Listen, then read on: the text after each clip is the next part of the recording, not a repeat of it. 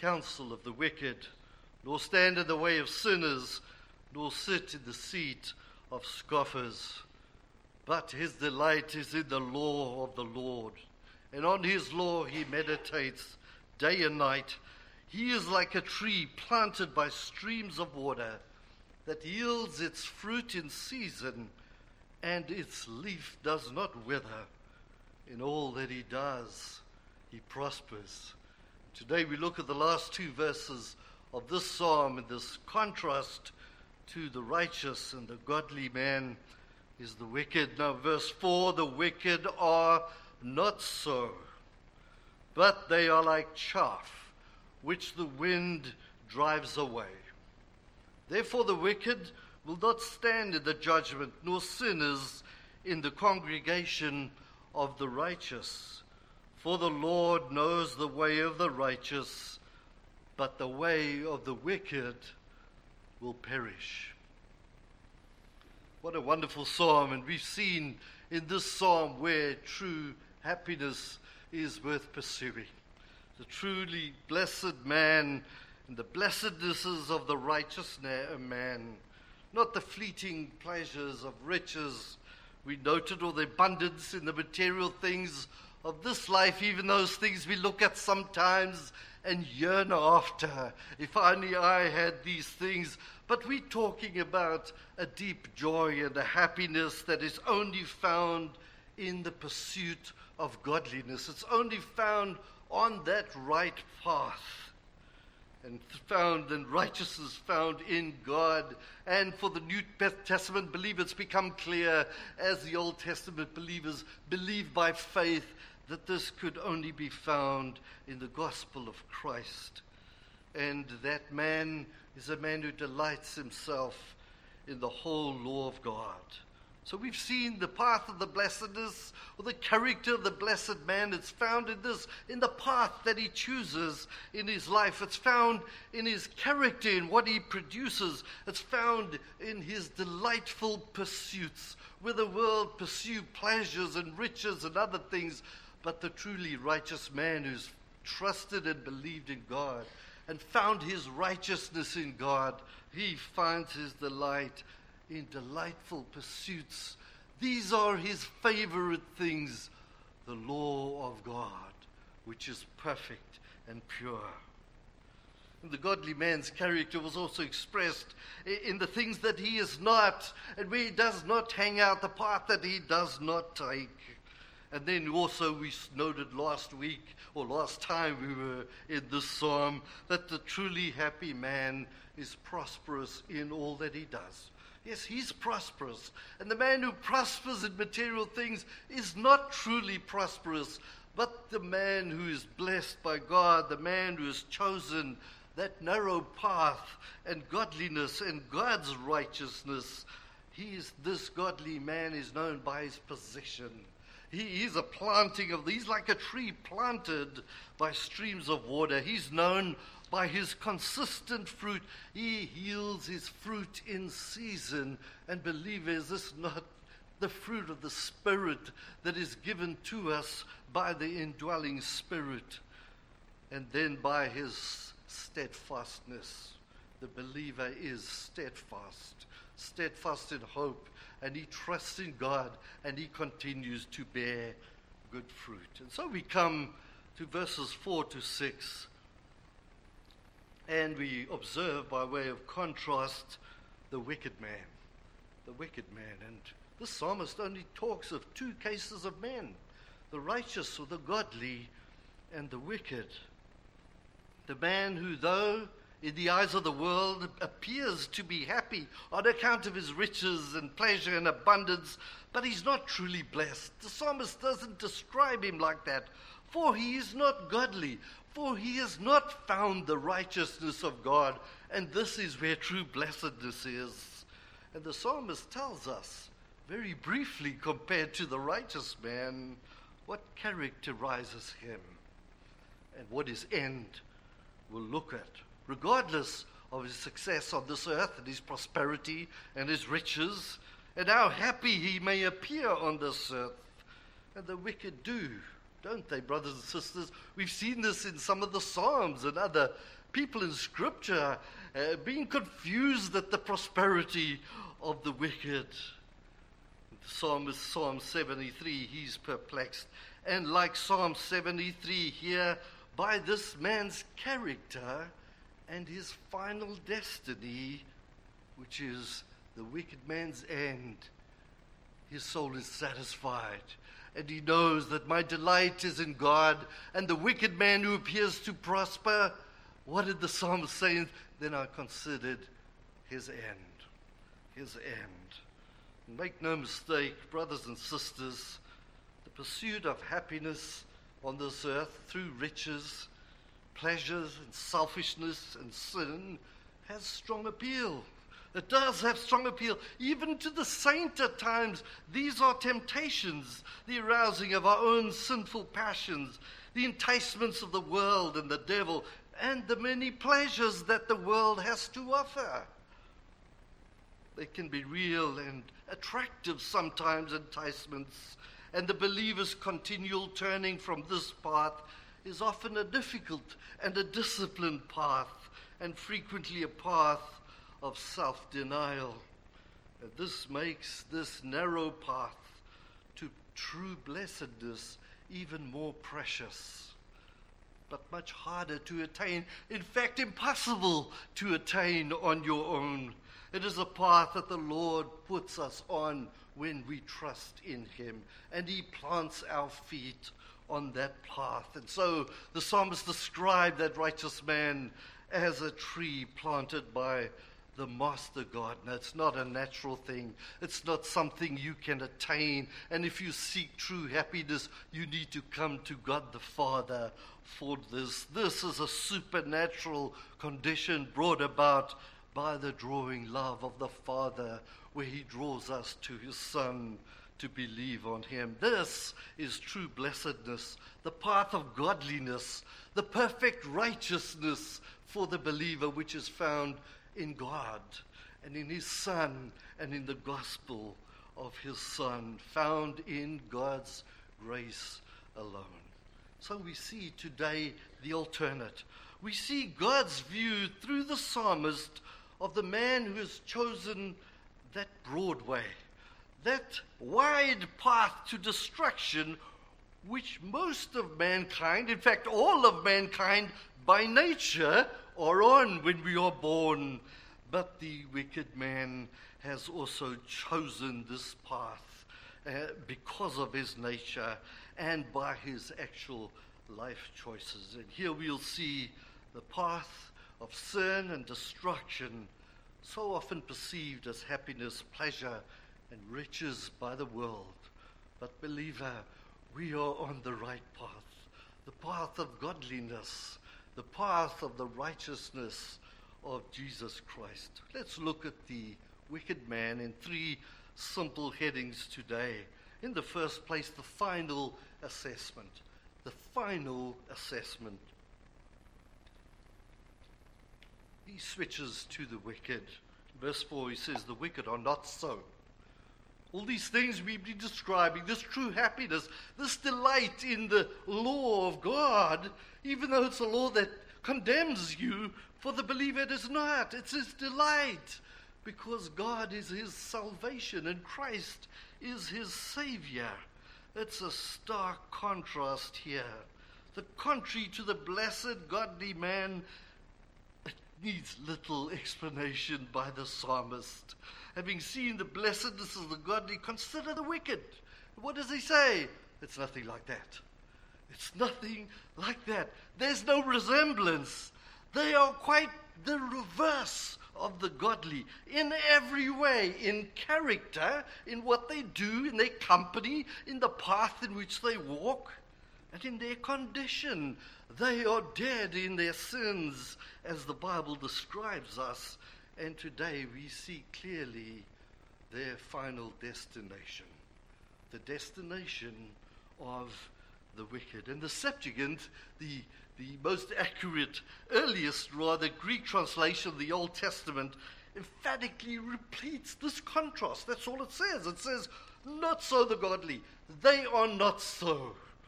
There's the righteous. What about the wicked? Not so the wicked, rather. They are not so. The wicked seek their counsel from the wicked and from the world, and they are led by them, and they stand and enjoy the company of sinners, and they follow that path with them to sit down amongst the scornful, the scoffers of God.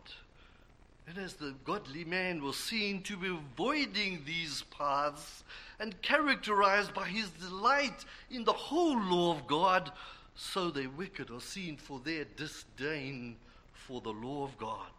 They have no regard for the holy God and for his righteous laws. They hate it and they prefer never to think on the law of God, for it condemns them. Contrast, the righteous man is like a tree planted by streams of water that yields its fruit in season.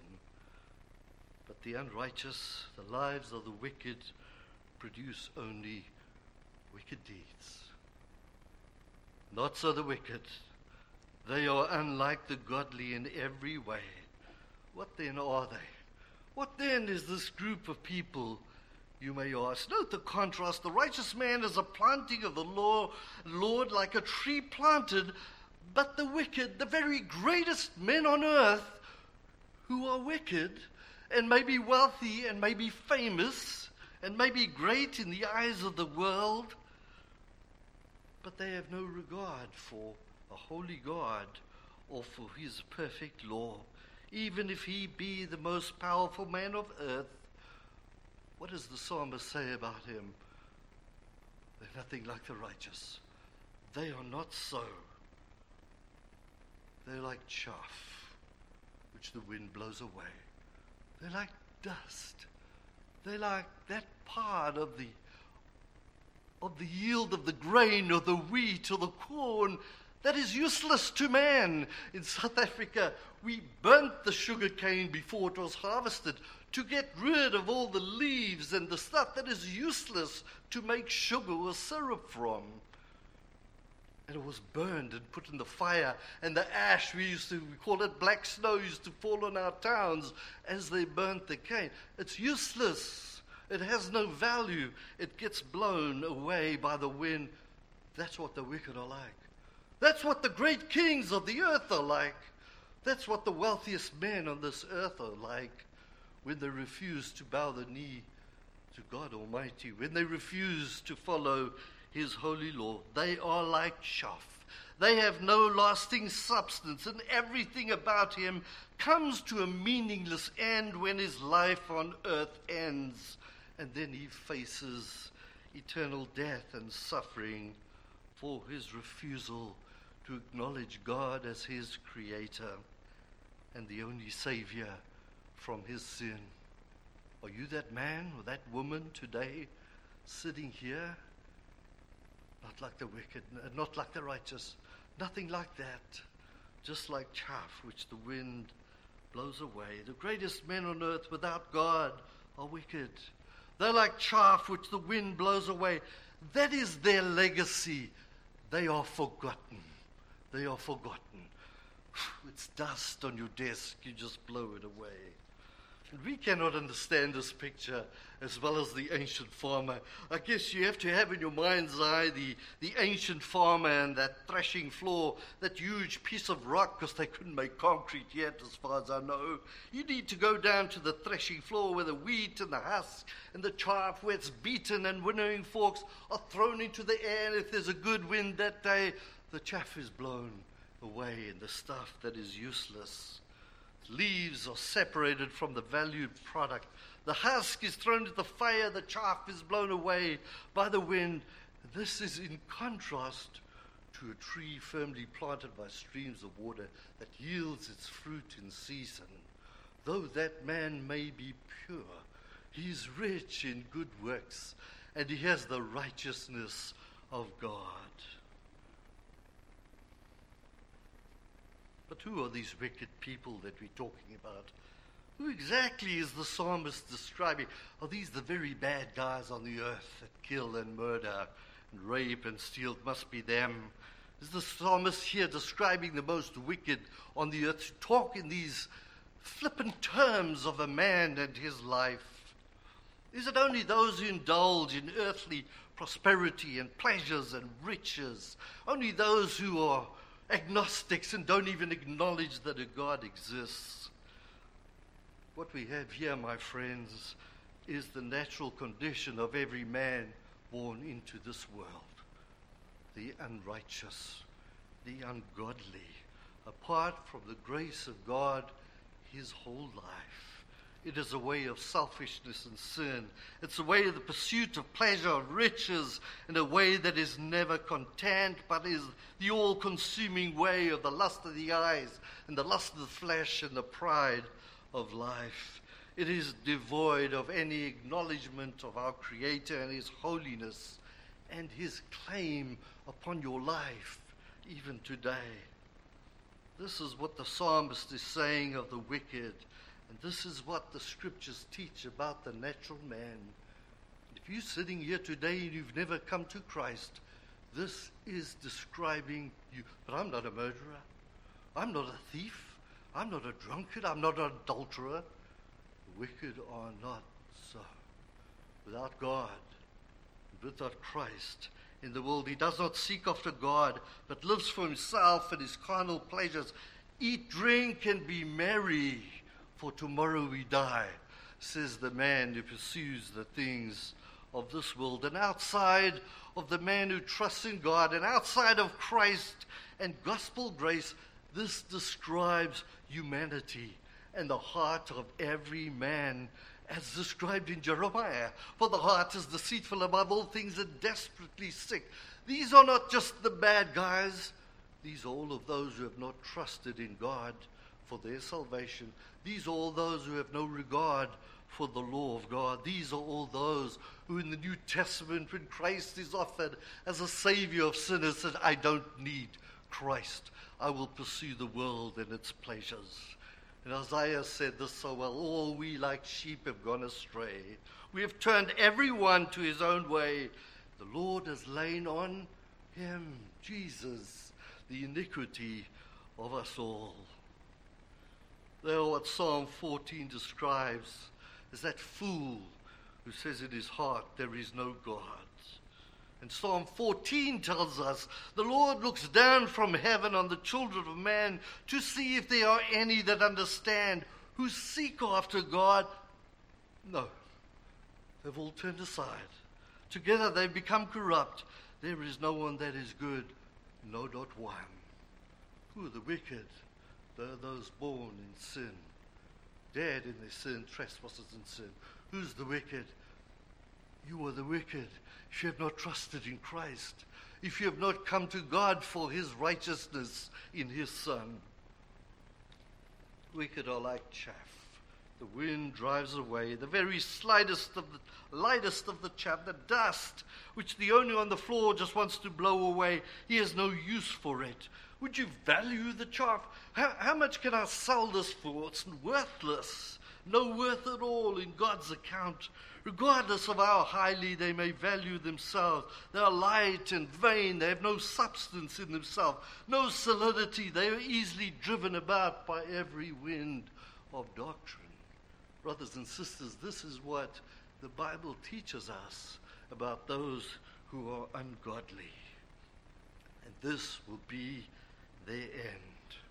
The wrath of God will on that great day blow them away in their wickedness, just like chaff does the wind. And on this earth, the chaff is sometimes with the grain. And they stand in the congregation of the righteous. And you may, may be sitting here with the righteous today, those who believed on the Lord Jesus Christ, but you're not a believer and you have not trusted in God. And you're in a good place to hear the gospel of peace and God's salvation. But if you remain in this state, the day will come when God will separate you. God will separate you like the chaff from the wind. David says in Psalm 35, Let them be like chaff before the wind, the angel of the Lord driving them away. so unable to withstand or escape it. Isaiah 17, verse 13 Nations roar like the roaring of many waters, but he will rebuke them. They will flee away, chased like chaff before the mountains, before the wind, and whirling dust before the storm. This will be the final assessment and the standard by which man, every man, will be judged. You are either with the righteous on that path that leads to life, or you with the wicked and that path that leads to eternal death and suffering. You are either in Christ or you are with your father, the devil, remaining in that fallen state in which you were brought into the world. And that's why the psalmist mentions this that the wicked may see and know there is a righteousness, there is a gospel of salvation. God is my righteousness, and I need to call on him because my heart is desperately wicked and deceitful above all things. And the believers sitting here are no better than you if you're an unbeliever. They are just sinners saved by grace. They're a planting of the Lord, they're trees planted by the Lord. Why would you not come to him? Why would you not come to Christ? And the scriptures and the grace of the gospel urge you every day choose this day whom you will serve. Call on the Lord Jesus Christ, and you will, you will be saved. And your indecision or your delay, yes, yes, even my son in law tells me we need to talk more about these things, and I need to make decision about these things. Your delay or your indecision will not excuse you, but only if you trust in the Lord Jesus Christ. In fact, the knowledge of God and the gospel of His dear Son, that knowledge makes you more culpable for being here today. And if you will not come to Christ for forgiveness of sins, come in repentance and faith for your sin and the transgression of the law of God, you stand condemned already, according to the Gospel of John. You may as well fast forward to the end where you'll be blown away like chaff with the rest of the wicked. There's no middle ground. What will be your final assessment? Spent more time there, we'll be more brief. This brings us to consider, in the second place, the final judgment. The final judgment. Goes on to say, not only are we the wicked of no concern, they like chaff, there's no substance, there's no hope, there's no future, they are forgotten, like dust before the wind. But he says in verse 5, now it comes to the final judgment. Therefore, the wicked will not stand in the judgment. The very best of them and the very worst of them. And the wealthiest and the poorest, whoever it is, for the man who has not trusted in God. Therefore, the wicked will not stand in the judgment, nor sinners in the congregation of the righteous. Yes, the blessedness of the righteous described in this psalm also describes for us that final event in the history of the world, that final reckoning and the final judgment which will come when the Lord Jesus Christ returns in glory. And on that day, every man, woman, and child will appear before the judgment seat of Christ, before the most just court of all and on that day, my friends, there will only be justice. No more grace. No more mercy. If you have not come to Christ and that day arrives, you await the final judgment and there'll be perfect justice. But I wasn't the worst. But I didn't do too badly. But I gave to the church. But I did mission. I went on mission trips. And what does the New Testament tell us? Jesus said, Depart from me. I never knew you. You never bowed the, the knee to God the Father. You never called on the name of the Lord Jesus Christ. And so the blessings and the eternal happiness of those who trust in God and love his war, love his law. And here we have the contrast of the wicked on that great day where we are assured the wicked will not stand There will be no case to plead, no amount of good works and determined effort for self righteousness outside of Christ. Therefore, the wicked will not stand in the judgment, nor sinners in the congregation of the righteous. At that final judgment, all the righteous and the wicked will be separated. That's what the New Testament teaches us. Where today you can kind of mingle and you enjoy coming to church and you haven't bowed the knee to Christ and the law's just too much for you. Uh, I, I, have got my passions and I've got my desires, and uh, you guys ask too much, but you're there. But on that day, there will be a great separation. In this life, your God given conscience, conscience and the acknowledgement of the reality of God by the light of nature may have brought you into the congregation of the righteous may have at times in your life you said, I must consider these things. There must be a God. Perhaps even frequently gathered you in a church with the saints to worship. But, my friend, on that day there will be a separation. And if you have not bowed the knee to Christ, if you have not believed the gospel, if you have not walked the path of the righteous, trusting in the righteousness of Christ alone, you will be separated. You will stand alone before a holy God, and you will be numbered with the transgressors, with Judas Iscariot betrayed Christ, with Satan and his angels, forever numbered with the transgressors of God's holy law. This is Jesus teaching in Matthew 25. When the Son of Man comes in glory, all the angels with him. Then he will sit on his glorious throne. Before him will be gathered all the nations. And what's the righteous judge first action? He will separate.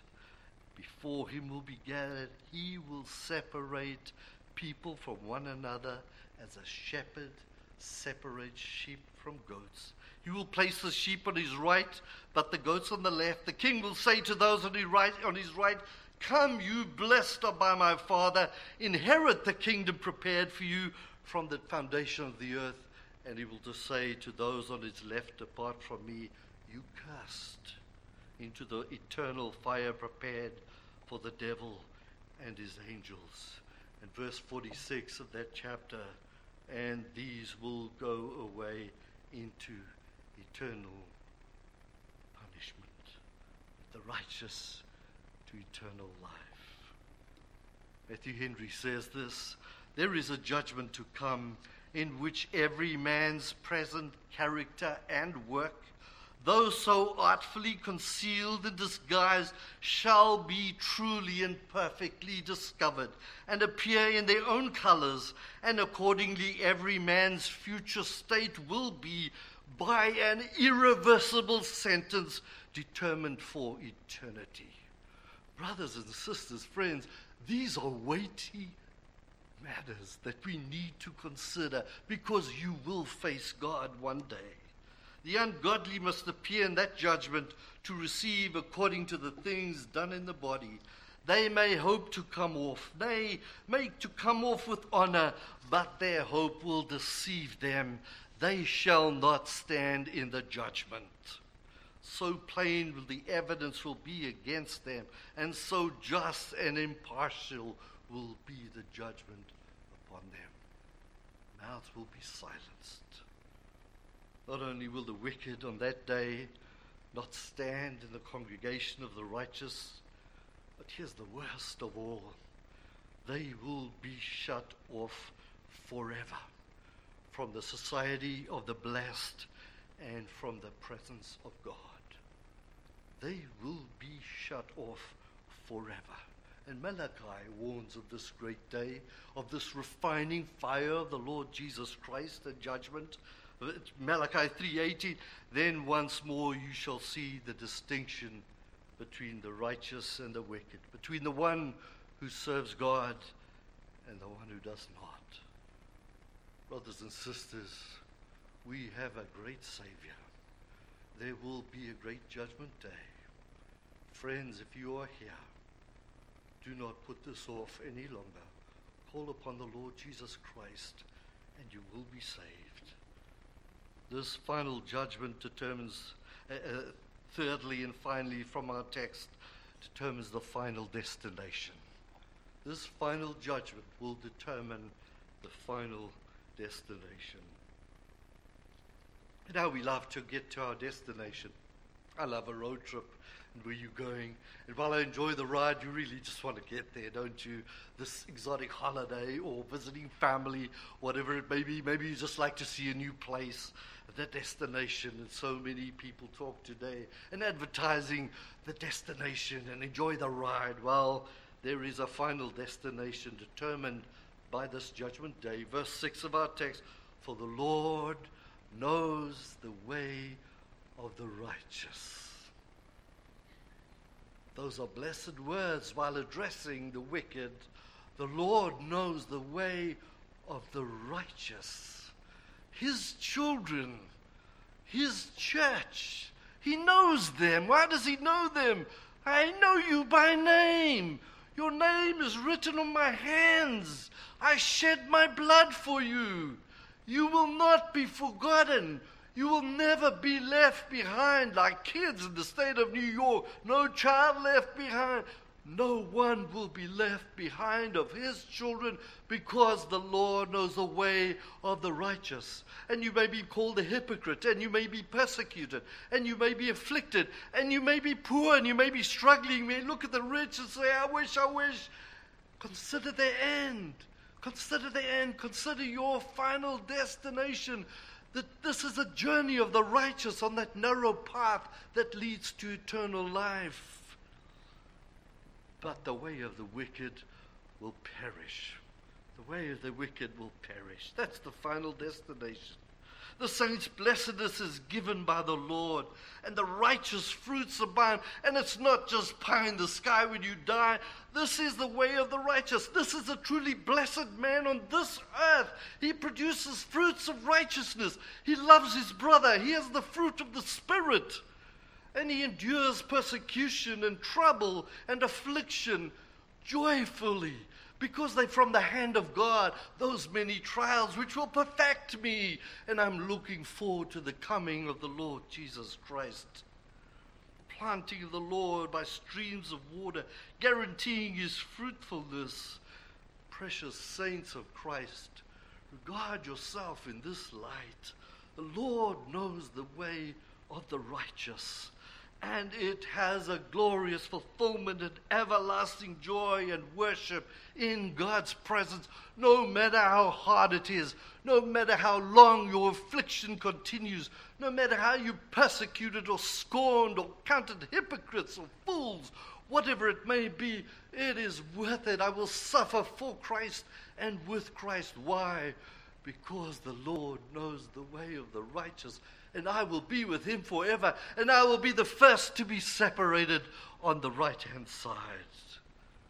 This is a wonderful promise, and God must have all the glory of the prosperity and happiness of the righteous because he is my righteousness. They are blessed because the Lord knows their way. He chose them into it. He inclined them to choose it. Oh, I chose Christ. That's why I'm better than you. No, the Lord chose you. He put you on the way. He planted you. He inclined your heart to that way. And the Lord must receive all the glory. And Job acknowledges, For his eyes are upon the way of a man, and he sees all his steps. Brothers and sisters, rather friends here today, this is a fearful prospect for the wicked because nothing will be hidden. After that separation, there's judgment. And the things that were hidden and the secret sins will be shouted from the rooftops. But the righteous man doesn't fear this. And the righteous man doesn't fear because God knows all his ways, even his sinful ways and, and the remaining sin and his selfishness that is in us, even if we wonder and occasionally even step into darkness. Why? Because the blood of Christ avails for me. Because of this sup and a reminder that the suffering and the death of the Lord Jesus Christ was for my sins. Oh Lord, I'm glad that you know my way, my sinful way, my bent heart, but my love for you and my love for your law. But the wicked will tremble, will tremble under that day. The psalmist, he's in Christ. He's in God's righteousness. The steps of a man are established by the Lord when he delights in his way. Though he fall, though you sin, though he will not be cast headlong, for the Lord upholds him with his hand. And even when we sin and are ashamed of the sin, and we feel like we're crucifying the Son of God all over again, we come to the feast. We come to the feast because this is the table of the righteous. This is the table of those whose feet have been planted on that narrow way. This is the table, Lord, whose hearts have been inclined to Him. Unbeliever, this is for you if you will come. If you will come to Him today. If not, it's very clear. And it's as guaranteed as the precious way and the eternal joy of the righteous, the way of the wicked will perish. There isn't an intermediate place for the not so bad. There isn't degrees where it will not be so. You will be separated from God forever. You will suffer the just punishment of your sin forever. You will be separated forever. The way of the wicked will perish, and sinners will take the blame for their own destruction. Therefore, the ungodly perish, because the way they have chosen by nature, and they have chosen and resolved to walk, leads directly to destruction. It naturally tends towards ruin, and therefore will end in it. Did you know that Jeremiah also lamented the prosperity of the wicked. In Jeremiah 12 and verse 3, he's perplexed and he hates them. He hates those who hate God and hates those who hate his law. And he says, But you, O Lord, you know me. You see me. You test my heart toward you, the righteous. Pull them out like sheep for the slaughter. Set them apart for the day of slaughter. That's a little harsh, Jeremiah. That is what will happen on the final judgment day, and there will no longer be grace or mercy. Today is the day of salvation. Today is grace and mercy. And brothers and sisters, friends here today, though religion be very public, it is also very personal and private. For the Lord knows your secret devotions. And the Lord knows your heart. And that's why Jesus said to us, But when you pray, Go into your room, shut the door, and pray to your Father who is in secret. This comforting thought for the believer must be a sobering thought for the unbeliever that God knows my every thought and deed. God knows my character. All hypocrisy and pretense will be removed that day, and every secret, secret will be shouted from the housetops. Believers, Rejoice that your sins have been forgiven. Christ and his church will be vindicated. All wrongs will be righted.